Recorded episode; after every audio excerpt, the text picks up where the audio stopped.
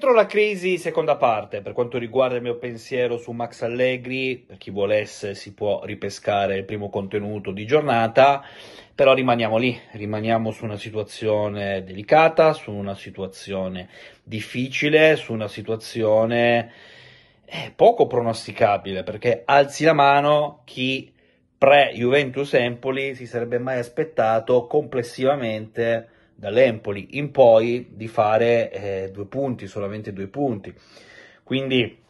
credo che per prima cosa si debba prendere coscienza del momento, non lo si deve minimizzare, ehm, drammatizzare non credo serva a qualcosa. Eh, un amico mi ha scritto qua sotto nei commenti,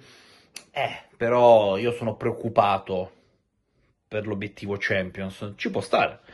io non è che mi metta a criticare le vostre opinioni o il fatto che qualcuno oggi, dopo aver pareggiato 2-2 a Verona, senta che eh, il target eh, possa essere messo in discussione.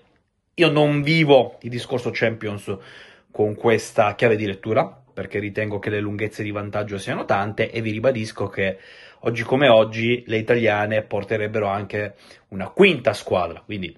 giusto ragionare in base alla top 4, ma non dimentichiamoci anche eh, che c'è questa possibilità. È ovvio che non bisogna fare maniavantismo, cioè eh, se sei eh, secondo, poi purtroppo il Milan ha la possibilità di scavalcare oggi i bianconeri e comunque tu devi ragionare in base alla top 4. Ovvio, diventa più importante eh, guard- guardare nello specchietto retrovisore anziché provare a capire quale sia il passo anche dello stesso Milan ma per quanto riguarda, eh, magari mi sbaglierò, l'obiettivo Champions io sono abbastanza tranquillo. Ciò che non mi ha reso tranquillo e che mi ha colpito particolarmente è lo sguardo spento dei calciatori ieri. Eh, proprio mh, mm, a un certo punto mi sono concentrato su questo esercizio e ho visto una squadra preoccupata, ho visto una squadra spenta, ho visto una squadra che ha mollato di testa. Eh, io rimarrei davvero tanto sorpreso se la Juventus dovesse cambiare passo già nel breve termine, ma per cambiare passo intendo dire fare un filotto di successi con trasferte complicate, proprio perché mi sembra che questi calciatori eh, di testa abbiano mollato, lo abbiano fatto esattamente dopo non aver vinto la partita con l'Empoli. Attenzione, non li giustifico,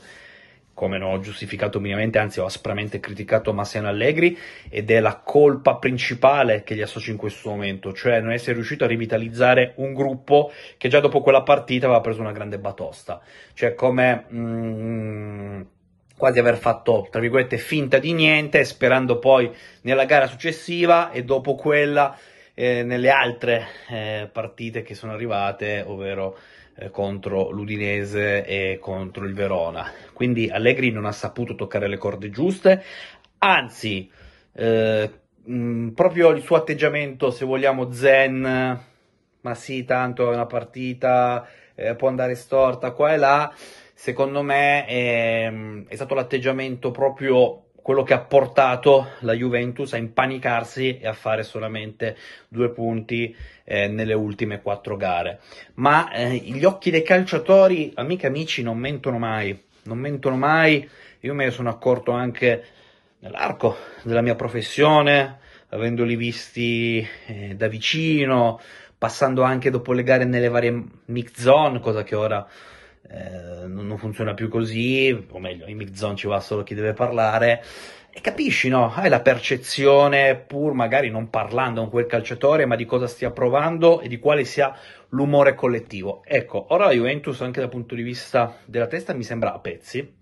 mi sembra profondamente colpita e tutto ciò emerge dal momento del fatto che tu non ti aspettavi minimamente di ritrovarti in questa situazione, perché abbiamo parlato tanto eh, nel mese di gennaio di una Juventus lì che aveva la possibilità eh, di mettere eh, l'Inter alle spalle, poi l'Inter deve recuperare una partita, invece ti ritrovi al 18 di febbraio con l'Inter che è bella che è andata e andrà a vincere agevolmente lo scudetto e te che puoi essere sorpassato dal Milan più le altre che da dietro spingono, basti vedere il risultato dell'Atalanta contro il Sassuolo. Quindi inizia una zona di panico e se non sei pronto ad agire di conseguenza e a farlo con la giusta testa, ti puoi fare molto male. E io in questo momento eh, vedo un gruppo spento, un gruppo che non crede in più, non crede più in questo, in questo cammino e che inizia a vedere i fantasmi. Inizia a vedere i fantasmi, inizia a pensare di non portare a casa match che nel giro d'andata in qualche modo avresti vinto. Eh, perché ti viene l'interrogativo: ma se io con l'Empoli in casa pareggio, se io con l'Udinese in casa perdo, se io a Verona contro una squadra che a gennaio ha quasi eh, dovuto persino vendere la sede, eh, ovviamente sto forzando, ma che ha fatto 40 milioni di entrate e poi eh, non, non, li conosco neanche, non vinco, cioè dove sto andando? Eh, come faccio a risollevarmi? Ecco, io non ho la bacchetta magica, non sono un allenatore, eh, però ce n'è uno alla Juventus che è chiamato assieme al suo staff a risollevare inevitabilmente poi eh, le sorti di un finale che sembra ampiamente scritto, perché ad oggi abbiamo la percezione di una Juventus in caduta libera, ma non puoi precipitare in questa maniera, in quanto devi prima centrare l'obiettivo e mh, mm, la partita col Frosinone è una partita che sarà fondamentale, sarà fondamentale per a quel punto dire ok, una vittoria che non significa rilanciare l'entusiasmo, rilanciare no, le ambizioni, significa semplicemente tornare a vincere dopo quattro gare e di portarsi a 57 punti, una vittoria in meno per l'aritmetica Champions, oppure se non dovesse arrivare anche un successo là, eh, là sì che diventerebbe dannatamente brutta, dannatamente brutta. Però volevo sapere se questa è una percezione che ho avuto solamente io guardando la partita ieri o anche se, vo- o anche se avete visto poi lo stesso atteggiamento dei calciatori che a un certo punto sembrava davvero che non sapessero cosa fare, dove si trovassero, quasi chi fossero, no? Un ragionamento filosofico. Ehm, non lo so, non lo so, ma penso che non lo sappiano nemmeno loro, è quello il problema. Quindi, eh, qua non è che c'è da resettare, qua c'è da, da lavorare soprattutto sulle teste, perché non mi aspetto che la Juventus eh, da qui al termine della stagione possa proporre delle evoluzioni tecnico-tattiche, no. Eh, la Juventus con Allegri, con Allegri eh, in, questa, in, finale, in, questa, seconda parte di stagione, il finale è ben lontano, essendo ancora febbraio, deve fare i punti in qualche modo. Poi, come già vi ho detto, eh, la mia percezione